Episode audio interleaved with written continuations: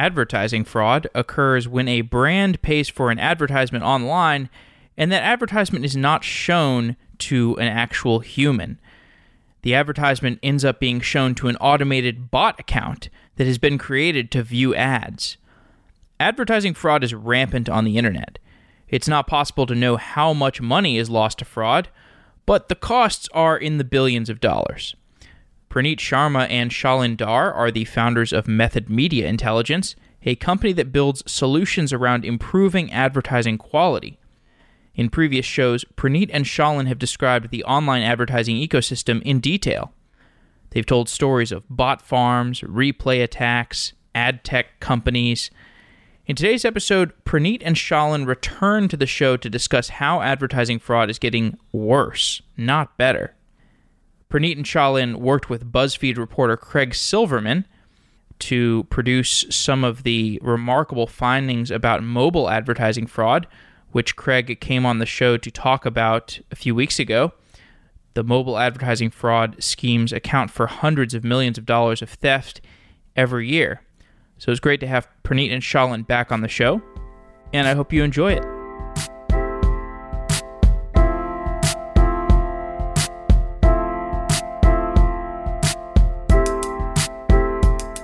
Shailin Dhar and Praneet Sharma. Guys, welcome back to Software Engineering Daily. Thanks for having us, Jeff. Thanks. You're the founders of Method Media Intelligence. You've both been on the show. Shailin's been on several different times. And I love having you guys on because you are very well acquainted with advertising fraud. And we'll talk about plenty of new material, but just in case there are people who are listening who haven't heard the previous episodes about advertising fraud, why don't you start by just giving us an overview of what advertising fraud is? The kind of universal umbrella definition of ad fraud, there's two sides. One is the industry accepted version, which ad fraud as the umbrella term covers non-human traffic, lack of viewability, and also brand safety violations. For example, you know, an ad appearing next to content that can be deemed unsavory or inappropriate, uh, like a car ad next to a news story about a car crash, or airline ad next to a news story about an airplane crash. So those types of things. But what we focus on is making sure that advertisers are getting the commodity that they intend to purchase. And anything outside of that, it can be deemed ad fraud. In the process of advertising fraud, who gets defrauded? Who suffers from advertising fraud? So mainly advertisers, right? So advertisers that are actually trying to maximize their impact, you know, their marketing dollars, they're being impacted most definitely. But there are also publishers that are trying to write meaningful content, and they have to compete and get diluted with garbage publishers that write fake news articles and, you know, don't really have any sort of real meaningful content. Let's say I am a black hat business person on the internet today. I want to build a business around making money from advertising fraud. What would be a good strategy? I think there I, there's various good strategies. I mean, Shailin can kind of talk about a few. The one strategy that I've seen proliferate is just driving invalid traffic, right? Getting a bunch of ad tags and driving invalid t- traffic to, let's say, just a fake site that you've created, just to load those simple little banner ads that can really add up. But there's so many ways to monetize ad tech now. You know, you have cost per install, cost per acquisition, you have cost per click, of course, through search ads, but there are many other sort of channels that allow cost per click. Yeah, any action on the web that is deemed monetizable, you can essentially gain with invalid traffic, or even just real use users that are just unintentionally loading ads in the background. And you see this a lot with the Android ecosystem, is a lot of malicious apps will just run in the background and load ads. There's always two sides to an ad fraud operation. One is the actual generation or creation of the invalid traffic, so actually creating those ad requests. And the second part is finding, you know, one place or multiple places to actually monetize those things. And so there's the creation of the website, there is the funneling of traffic to that website or just generation of ad requests. And then there's doing the kind of the black hat business side of getting onboarded into ad exchanges, which is actually where I consider the fraud to be, because there's nothing immoral or illegal about running a bunch of ad requests to your own site. site. I mean, it gets done in the Q A process by web developers and app developers uh, developers all the time, but it's the actual pushing of those ad requests into a live ad exchange where marketers are spending money that is the fraudulent part. What percentage of ads today do you think are ultimately viewed by bots or are presented in a way that, I don't know, ad stacking or basically presented in a way that undermines their usefulness? Like, do you have a perspective on how many ads are actually getting viewed by humans or are reaching humans in a meaningful way? Yeah, if you bucket in what we quantify as waste, we've seen data that says about, just from our own product, is from twenty-five percent just across the board.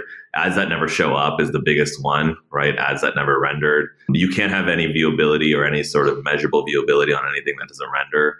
And then there's invalid traffic where we've seen five to ten percent, you know, uh, just across the board. And then you get into in-app where we've seen upwards of seventy percent invalid traffic sometimes. Let's talk about some of the the stack of technologies that go into rendering an ad. So let's say I go to the Washington Post dot com, an ad loads on the screen.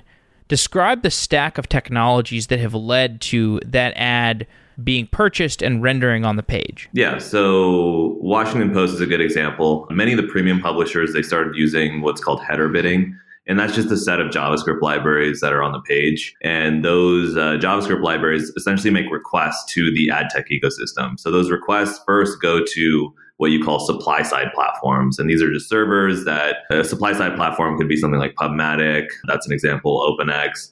Then they also go to the exchanges, which is like DoubleClick and A O L, like these big exchanges that connect the uh, sellers and the buyers. Those are also just a set of servers. And then those requests go to finally the buying platforms. And buying platforms, these names might sound familiar. There's D V three sixty owned by Google. There's MediaMath, TradeDesk. These buying platforms essentially run the auction process.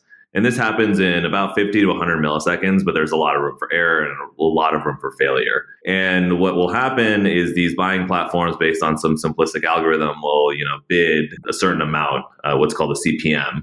Is, okay, what's a cost per thousand that I want to actually bid? Finally, when someone wins, the page, which is Washington Post, finally gets a win, like a win notice, like, hey, this this advertiser from this buying platform from this exchange won. Here is their ad tag. Here is their uh, creative that you need to render, this H T M L and JavaScript. Then the actual page, Washington Post, their JavaScript libraries will have to load this ad tag, and it will then make requests to what's called ad servers. So as you can kind of see, there, there's this is an oversimplified version of this, but there are many kind of round robin requests that go on. And essentially that kind of opens up this avenue for uh, waste to exist, because at any one point a system could fail and the ad would never render or it would bug out. So this is a very common thing in ad tech because you can essentially say these systems are duct taped together. Right. It's like if you were to design a web page that had a bunch of images associated with it, and you're making a bunch of asynchronous calls to remote servers that host those images in different places, some of those requests might fail occasionally, and that would lead to the image not being rendered. And then the more hops that are needed between any in- of those individual image requests, the it increases the likelihood that one of those is not going to fail, uh, or one of those is not going to work, and that discrete image will not render. And and what is an ad, but... but an image ultimately. So if we talk about that whole bidding process and the, you know, the ad is going to get rendered on Washington Post, what about the tooling for knowing that I'm a human? What tools is an organization like Washington Post using to detect that I'm not just a bot or a web scraper? Typically across major publishers as well as the advertiser side, most companies will be using a bot detection technology that uses behavioral signals to assess whether a user is displaying human-like behavioral qualities or automated bot-like behavioral qualities. And what ends up happening is there's always a traffic creator who feels threatened by updated bot detection. And what they do is either they'll get access directly to these platforms and start reverse engineering them, or in some cases, they'll just block these technologies from even scanning them when they visit the page. So we have a chicken and egg game between the bot detection companies, like if I'm Washington Post, maybe I'm purchasing a provider that has a script on my page that is protecting me somehow from these these bots, but we have a chicken uh, or a uh, a cat and mouse game between the bot detection companies and the companies who are, or the individuals who are developing these bots, who are learning to replicate behavior that evades the bot detection software. I don't really like the cat and mouse game analogy. It's more like a blind lion trying to catch two hundred mice. The issue with this like equal back and forth in that cat and mouse example is most of the data sets from any bot detection vendor or technology are going to be sampled. They have very heavy checks that they do, and there's uh, they take significantly longer than any programmatic or digital ad transaction. And so to avoid actually hindering ad delivery, they have always sampled impressions or page views that they actually scan and make decisions on. So when it comes to that, There's you don't even need to uh, let the bot detection run one hundred percent of the time. That's why a lot of these traffic vendors will just block the uh, technologies on the page.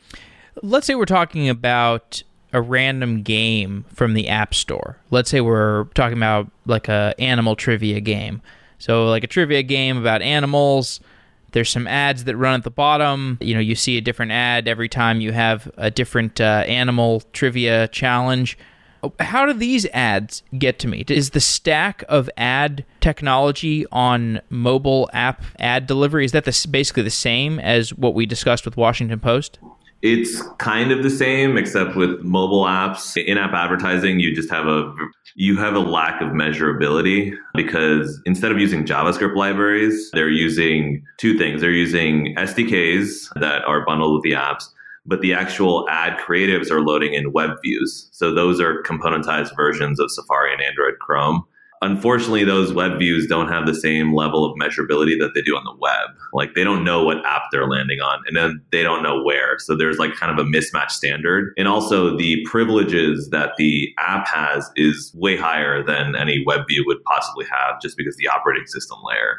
So what you have in in-app is a big kind of, I, I would say just like a big breach uh, in, in a sense, because there's no... There's no cross-origin security. The app can do whatever it wants with the web view. It can trigger clicks. It can do click injection. It can load ads wherever it wants, you know, in the background, and then kind of spoof viewability. There's a ton it can do. And there are steps by Apple and Google to kind of like alleviate this. One is kind of standardized viewability, which is called intersection observer. So, hey, is this truly in view? Now you have a very native functionality where a web view can say, hey, I am in view or not. But still, it doesn't kind of defeat the other problems around, uh, especially something that affects install attribution is click injection and click spamming. And this is where in-app advertising, the whole bidding stack is the same, but the problem is the actual client-side stack is all problematic. What's the perception of mobile app advertising versus desktop display advertising? Like m- my sense is that people think that mobile app advertising is is perhaps somehow safer or is a better way to target users. Am I wrong about that? Like how how did this...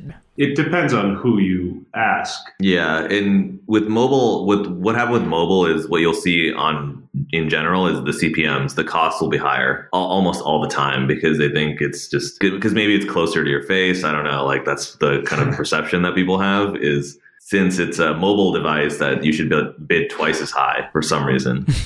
The perception is that this is more captive human attention. Yeah. Uh, there's not as many distractions on your, you know, three and a half, four inch phone screen as there is on a fifteen inch uh, computer monitor. So there's that perceived uh, kind of extra quality factor there. But then there's also a misconception that, well, if it's in-app, it actually has to be on somebody's device. Yeah. And what we cover a lot of times in any initial education seminar or even just introductory session is the topic of uh, device emulators that can be run in the cloud. Yeah. And the Android emulator is the kind of the one that sticks out because believe it or not, and many Android devs will know this already, is uh, you have access to the Play Store. So I can install from the Android emulator, Facebook, Pandora, any sort of app from the Play Store, uh, and then just run it. And I can run that in the cloud. Like, what's the reason for that? I don't know, but it's a Q A testing tool that everyone uses, and you can definitely run invalid traffic. And any Q A testing tool that's available, you can always bet your money that somebody on the ad fraud side is using that to their yep. advantage. So are there tools for both Android and iOS to do emulation in a data center? Only Android. iOS emulator requires the Apple ecosystem. And Apple has made a lot of efforts to actually restrict advertising with I T P, Intelligent Tracking Prevention. They have no sense of what install attribution even is, whereas the Play Store has kind of promoted install attribution now uh, to kind of appease everyone who's buying C P I traffic. But it goes to show you that Apple does not make money through advertising. I mean, even though they're getting into it, the bread and butter revenue is coming from selling products. So earlier, you guys mentioned that term waste, ad waste. So there's waste that can happen as a result of just, you know, Byzantine failures. You, you, you've got a, a distributed trace of requests that you need to to work in order to get your ad rendering on the page. Sometimes servers just fail. You know, packets get dropped. It happens. But a lot of this waste seems to be coming from a more deliberate, more perhaps malicious series of events that is actually what we term ad fraud, and what I've had you guys on to discuss so much. And and what makes Method Media Intelligence, the, the company you guys run, so interesting is that you are devoted to, to analyzing ad fraud, uh, studying it, publications around advertising fraud. You've done some work that, you know, has been has been has helped people who are journalists at BuzzFeed and the New York Times. So you really are this, I think of you as kind of like investigative journalists slash engineering activists slash ruthless capitalists who are building your own business. You know, I, I find you very in, intriguing characters. Can you just tell me a little bit about Method Media Intelligence? What do you do? What is your modus operandi? Yeah, so Method Media Intelligence was founded by Praneet and myself in the beginning of twenty seventeen. And one of the first things we did as a company was a few commissioned research reports for clients, basically investigating the effectiveness of ad platforms, buying platforms that they were using. And one of the things that happened soon after that, after a lot of internal research, was our filing of a bot detection patent uh, that focuses on what can be proven objectively about a machine rather than any behavioral signal analysis that we had seen with most bot detection vendors in the past. And the significance of that is that this check uh, Praneet was able to do in five milliseconds. And that led us to eventually create our main flagship product, which is proactive auditing, uh, which is essentially ad monitoring for digital advertisers. Yeah. So making sure that we combine the principles of objective bot detection uh, using uh, the actual device signals and combining that with basic accounting principles of I need to have receipts of every transaction that I engage in. Yeah. And that's what we're working on. Uh, probably, I would say eighty percent of our time gets spent on uh, working with clients uh, around this product, which essentially it's a merger of a few different ideas that have always been around in ad tech. But this is the first time that advertisers have had a, you know, a very low cost, not non-volume based solution to track all of their digital ad transactions and then also have corresponding quality metrics around each of those transactions. So our goal when we uh, were working on this was how can we move away from only telling advertisers that they had five percent bot traffic or ten percent bot traffic or one percent and actually tell them how much money went to these categories. Yeah. And we do that by collecting our own logs uh, because we can make decisions in five milliseconds on every impression and merging that with the demand side platform logs, which have the price information for every single impression. So now rather than getting a report that says five percent bot traffic, uh, because that doesn't always equal out to five percent of your campaign budget. There are some ad impressions that get sold for ten dollars C P M, and then there's others that get sold for one hundred ninety dollars C P M. So it's not always easy to back out how much money was actually lost to invalid traffic unless you're merging those two data sets. Can we do some jaw-dropping anecdotes now? Like, because I know you guys have worked with some companies who have, I'm not sure, you know, to what degree you can talk about, you know, your particular clients, but just hearing anecdotes from you guys, even anonymized ones, there's just some some insane malfeasance that goes on that, I mean, that's ultimately the reason that drew, what drew me to this topic is just how much money is being stolen by some people, and the machinations, the sometimes hilarious, sometimes frightening, sometimes existentially threatening machinations that lead to, to theft. So can you talk, just tell us some stories about perhaps clients you've worked with or people you've seen and how they have gotten defrauded, and, and I guess, you know, perhaps what you can do to alleviate that? So, I mean, the... And this is not, you know, anonymized for any specific client. This is what we see across uh, clients and across the industry in any initial conversations we have as well, is just a complete lack of access to data in the first place. You know, forget things about analyzing the data to assess the quality and how horrendous that is. Uh, we've seen top ten advertisers who their ad vendors will a lot of times just blatantly refuse to share transaction data of where their money was spent. And one of the things that we, I mean, joke about, but also it was a very shocking thing to hear from a vendor was, if we show you where we're buying, then you can just buy it yourself. Kind of the motto for having a black box technology business.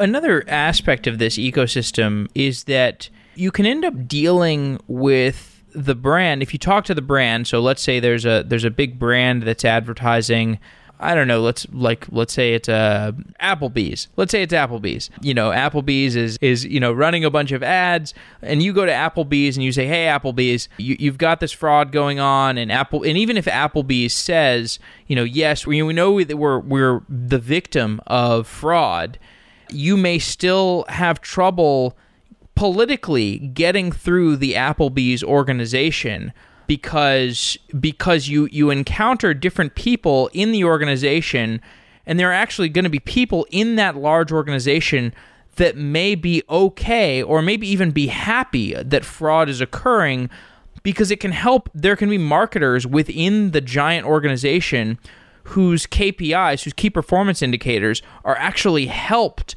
by the fact that there is fraud that is negatively affecting the overall spend of the company. So tell me about the, the difficult politics of working within this this ecosystem. Yeah, we find it very adversarial. I mean, there's a lot of big advertisers want this ecosystem to change and are taking very public stances against it. But then you have advertisers and their marketing teams that at the end of the day, it's just analytics, and that analytics gets turned out into a report. And that report kind of is tied to a bonus structure and incentive structure. So there are cases where even though the organization as a whole is suffering, the marketing team is not. Is they're actually benefiting from invalid traffic or invalid data or lack of data whatsoever. They can actually just start fudging numbers. This happens, and it's slowly kind of peeling away. But yeah, it is shocking to us to see that at the advertiser side. Initially, it was very shocking, but not, now we're kind of used to it. But the biggest advertisers in the world, they're they take a total, complete kind of a hard stance against ad fraud. And that's, again, as an organization. But what we encountered, you know, I guess it's been two years now where we've been facing this, is we, when we're approaching this problem, we have to understand that this marketing organization, the entire media operation, is assigned a budget at the beginning of the fiscal year. And they have certain goals that they need to meet with that budget. So if that's a certain number of products sold, a certain number of new customer signups, whatever that is, if you tell a marketing department that you can achieve those goals for less money, that's not as attractive as you can double that performance for the same amount of money. And I think that's it's an overlooked uh, nuance that actually ends up being very important, where marketing departments are not incentivized to save money at the end of the fiscal year. They are focused on getting better results. Does that make sense? That small nuance where, you know, saving the marketing department money is not always helpful to them as individuals. They'll get a smaller budget next year. Yeah. But if you can help them increase the return on that media investment, that's always going to be more attractive. And by the way, when we're talking about results, we don't necessarily mean results in terms of driving customers going to your Applebee's restaurant. We're talking about results that you can report to your manager and say, hey, this number of people viewed our ads. We drove we drove engagement with Applebee's. Right. Yeah, that's all that means. So we did this show with Craig Silverman recently. Craig has been doing great work investigating the fake internet. I, I don't know if you guys, to what degree you guys can talk about this, but but you you worked with Craig some on the on the investigation, right? Yeah, I worked with Craig on the Cheetah Mobile investigation and uh, other investigations as well. Yeah, and we still work together on a few investigations. Okay, so recount what Cheetah Mobile is and why that was worth investigating. So Cheetah Mobile, Craig has a lot more details on the business, but they're a Chinese company that has a lot of apps like utility apps. You think of just like cleaners, antivirus, utility apps, uh, some flashlight apps. They are a major investor in Kika, keyboard app. And all these apps are on the Play Store, uh, downloaded by a, a lot of American citizens. What we found alongside with Kochava was they were running a lot of ads in the background. They were actually gaming install attribution, so actually making money through that. But then there was some other stuff that we found that, you know, just why would an app like a flashlight app needs so many permissions, or, you know, what else is it kind of logging and where is that information going? We focused more on the sort of advertising angle, but now it kind of is becoming apparent that many apps in the Play Store, you can't even find the business details of the developers, and they have fifty million installs. It's incredible to find a selfie app that has so many installs and, you know, has so many permissions, and Google kind of doesn't really know about it. So the example of a flashlight app, you know, you open it up, you're just using your phone as a flashlight, and then in the background, it's loading ads and uh, ostensibly would be showing you those ads, but you might not even see the ads rendered on your screen. They're just like hidden from you. Not only that, why does a flashlight app need to load ads? I mean, obviously you're pointing something, you're you're looking for something, and you're probably not looking at your phone because you're looking for something else using the flashlight. So just common sense things that advertisers sometimes don't get, or just people that are buying all these things don't get, is why does a utility app need ads? Like, if it's supposed to be just be keeping you safe and everything, like, it just runs in the background. But that's the problem. It runs in the background and it runs persistently. The, you know, just these kind of philosophical things of uh, media buyers need to realize that buying ad impressions on a flashlight app or a meditation app does not make any logical sense. And the other thing about the Cheetah Mobile story that was so shocking was the idea that you could have these apps that not only are they stealing advertiser money by rendering ads that nobody is looking at, they're also potentially funneling information that is basically surveillance data on U S citizens in order to envelop U S citizens in the same kind of dragnet surveillance information that is this just the norm across Chinese internet users. Am I getting it right? Is that that's kind of the allegation that Craig yeah. took, right? I mean, that's the implication there because of the permission level that they have, right? They can record your voice, read S M S, uh, they can get access to your credential information, your account information. I mean, it's all an open game. And to what degree has Google cracked down on this, or, or either before or after this great long-form journalism piece on Cheetah Mobile came out? What Google has done is they they've responded to these allegations, and actually, they what they did was, I believe, they kicked out a few of those apps, but then something changed with those apps, and they let them back in. So it's kind of been, we'll just kind of wait till it disappears. Do you guys get the sense that Google is essentially overwhelmed by the challenges of the App Store? No, no, because then you have this other company, Apple, that does not have as many issues as them when it comes to this. They still have issues, but not as much as the Android ecosystem. So why aren't they putting more limitations on their ecosystem? Apple doesn't own an ad exchange where the banners from the malicious apps will get monetized, potentially. Yeah, plain and simple. So you're suggesting that there is a profit motive that drives Google to indirectly encourage advertising fraud. It's not that they encourage it. There is no financial or reputational punishment that gets put on them for having these things around. Yeah. It's not that they're encouraging it. I mean, that would be a pretty big scandal. Yeah. You know, if they were making any suggestions that, hey, if you want to be in the Play Store, make sure you add these extra ad units. It's just that there's no harmful financial impact to them from having this in there.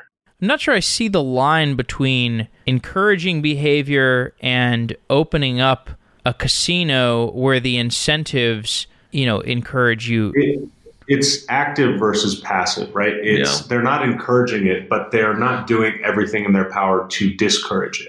So let's let's say I open a casino. But it's relative. Let, let's say I open a casino. It's slightly off the Las Vegas Strip. It's sort of like, you know, you can't see it as well. It's really boring. It's like the most boring looking casino in the world. There's no flashing lights. It basically looks like maybe like a, a, a doctor's waiting room. Like it's that level of boredom. But you go in and there are some games, and the games like actually have really good returns. And you go in there and you have to gamble, but it's like you actually have sixty percent chance of of winning money. And so it's like, wow, yeah, you just go into this somewhat boring casino and it's, you know, you might lose, but most of the time you actually win. I mean, to me, that's essentially what the advertising ecosystem is, is it's like this casino where it's kind of boring, it's kind of technical, like most people don't really care about it. But the people who go there, they're like, this is like just the best casino ever. I mean, is is that a fair analogy? I would say so, because when you compare it to a boring casino that isn't kind of uh, known by a lot of people, but it makes a lot of money, the, when you get to ad tech, a lot of people are very protective of this casino. Like they would be, they would yeah. tell everyone else that visits that, hey, there's no money in here, go away. Like there's, it's just a boring doctor's office. And then they would try to keep this right. all amongst themselves. And here's the thing is like the ultimately the operator of that boring casino is, is is responsible for it. Look, I and I say this every time, I love Google. I'm I'm complete completely in love with Google. I'm a, I'm a tech.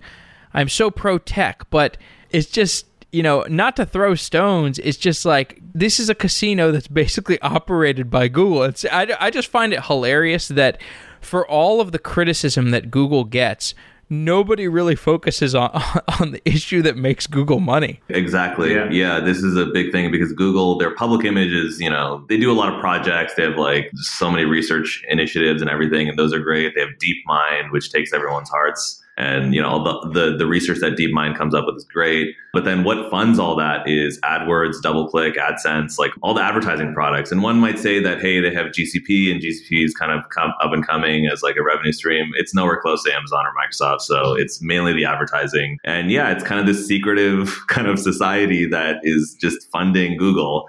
And you'll even talk to people like Google and they're like, oh, yeah, the ad products. Uh, what do they do? Like, well, I, yeah, they they have very little knowledge of them.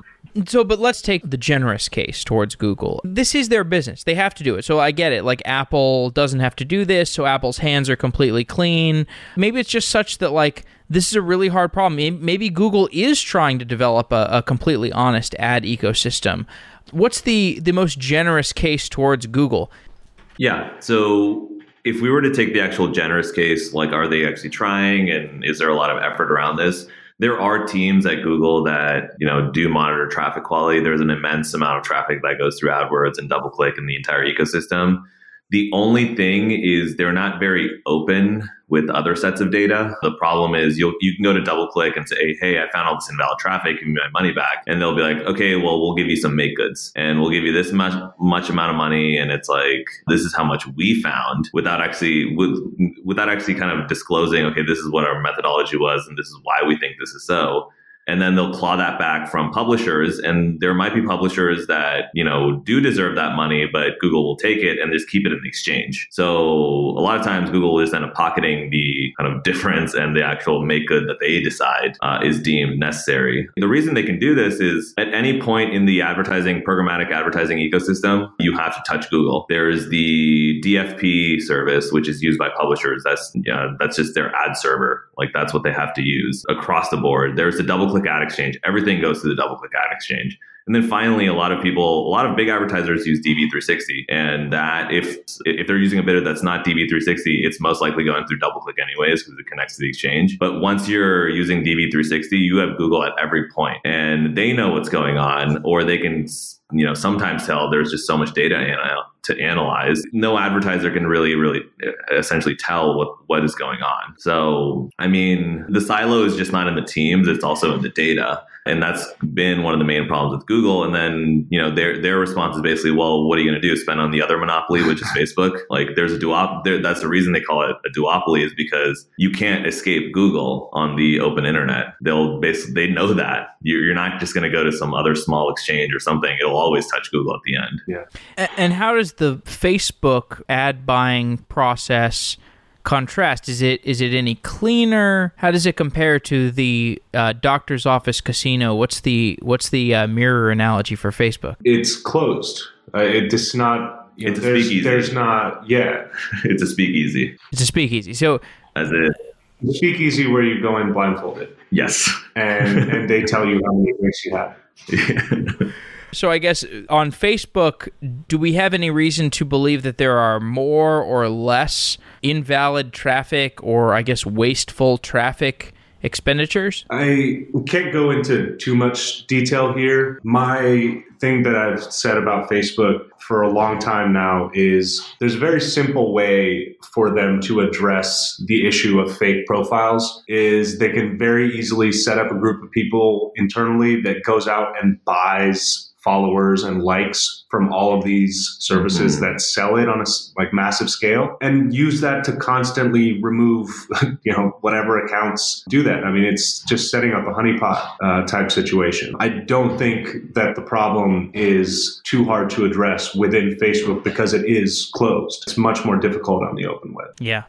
Completely agree. So, you know, not to take words out of your mouth, but the environment is massively inflated by people who are creating accounts, selling fake follows, fake likes, and, uh, you know, if, if they really wanted to shut that stuff down more aggressively, they certainly could take steps. All your words, I mean, my words, not yours. Are any of these dynamics changing? Like, any of the dynamics of ad tech changing? Is anything getting better? Anything significantly different? No, things are getting worse, primarily because there are other formats coming around that limit measurability. You look at O T T, and people are crazy about O T T. And we actually what is O T T? Uh, have that. O T T is over the top. So like connected T V, Roku, Chromecast, oh, no. all these yeah, all these connected T V devices. You now have a programmatic kind of sense in them, and they can load the same video ads that you traditionally got on your desktop. But now everyone watches Hulu on, you know, Roku or Chromecast or something, or Apple T V. So we're going to load ads there. The problem is the measure, measurable kind of quality has just gone down. There's very limited measurement you can do. You don't have access to the same A P Is and S D Ks uh, that you did on the web. So people just have to blindly trust. Also, it's very, very expensive because they've basically taken a T V kind of look at it is, hey, this is a ten eighty p screen. You're going to pay one hundred dollars for this right now. And it's juiced up the price. And whenever you get lack of measurability, uh, just lack of, you know, access to data, just obscurity, like that's a recipe for fraud. And if you look at the stat, uh, Forbes actually had a good stat, was a quote from a guy who said, within one year, the request volume went up by twenty times for O T T. So everyone has been going there. And what's also funny is since you compare it to T V, you would assume that there was just like channels like E S P N, N B C, and C B S, and et cetera, and just that. There are random O T T channels, like nothing like T V, where you have uh, yeah. random channels, like just like apps. There's millions of them. Yeah. And I'm pretty sure that people aren't, they're watching one channel or two channels. Like they're not watching all these other channels. Yeah. So it's like the infomercials channel or like, what, what have you seen any like particularly weird channels? Yeah, like just for it's foreign channels. As, or as far as the advertiser knows, but here's the problem: is as far as the advertiser knows, once they've spent that money, it could have just been the blank screen channel. Yeah, you have no way to where like to verify like what type of content was this before or after, and they're buying it with the expectations of how T V makes an impact on viewers, T V ads, uh, and not taking into account that this can be manipulated and counterfeited the same way that any open web page view can. Mm-hmm. And again, just, just to get into the politics of an organization who is buying this kind of traffic uh, a little bit, the account manager who is buying this traffic still gets to say to their to their manager, hey, I you know I bought O T T traffic. It's the cutting edge thing. We got this number of views, and we we aired the toothpaste ad or the restaurant ad, and the manager of that account manager is completely satisfied because they get to go to their manager and say, hey, you know, my underlings reported a uh, fifty percent boost in, you know, views, and therefore we'll probably see, you know, in six months that there's going to be a lot more toothpaste sold.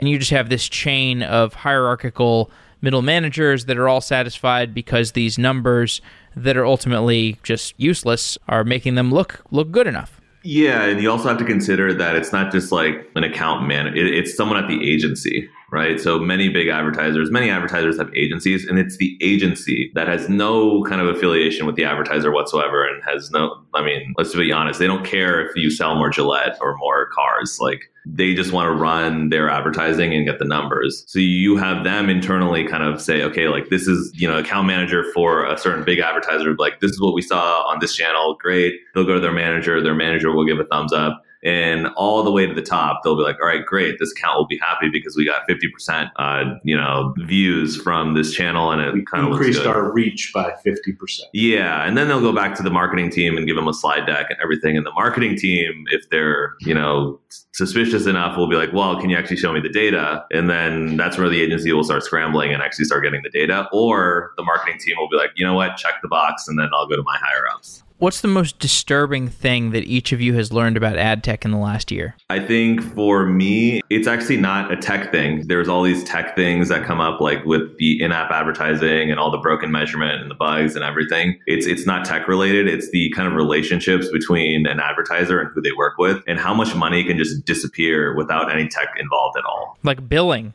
like billing related yeah. stuff. Yeah. Yes. And verification of billed amount versus goods and services delivered is very disconnected. Oh, man, it, it makes you wonder about like hospital bills and stuff like that, I'm sure, you know, not to go down a separate rabbit hole.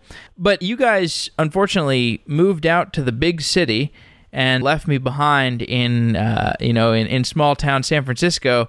So you've you've struck out to the big city, New York, to build out Method Media Intelligence. How's that going? It's going well. We are settled into New York now. We got some office space. We have two hires that we're very excited about that are going to be starting in the next few weeks. We have a few advisors that, you know, we're going through the process of onboarding uh, that are going to be strategic advisors just in terms of kind of evangelizing the philosophy that we have as well as the product. And then, yeah, I mean, it's, we were traveling to New York from San Francisco almost once a month anyways. So this just gives us a lot more time to be closer to where most of the large marketing organizations uh, have a home base yeah. of some sort.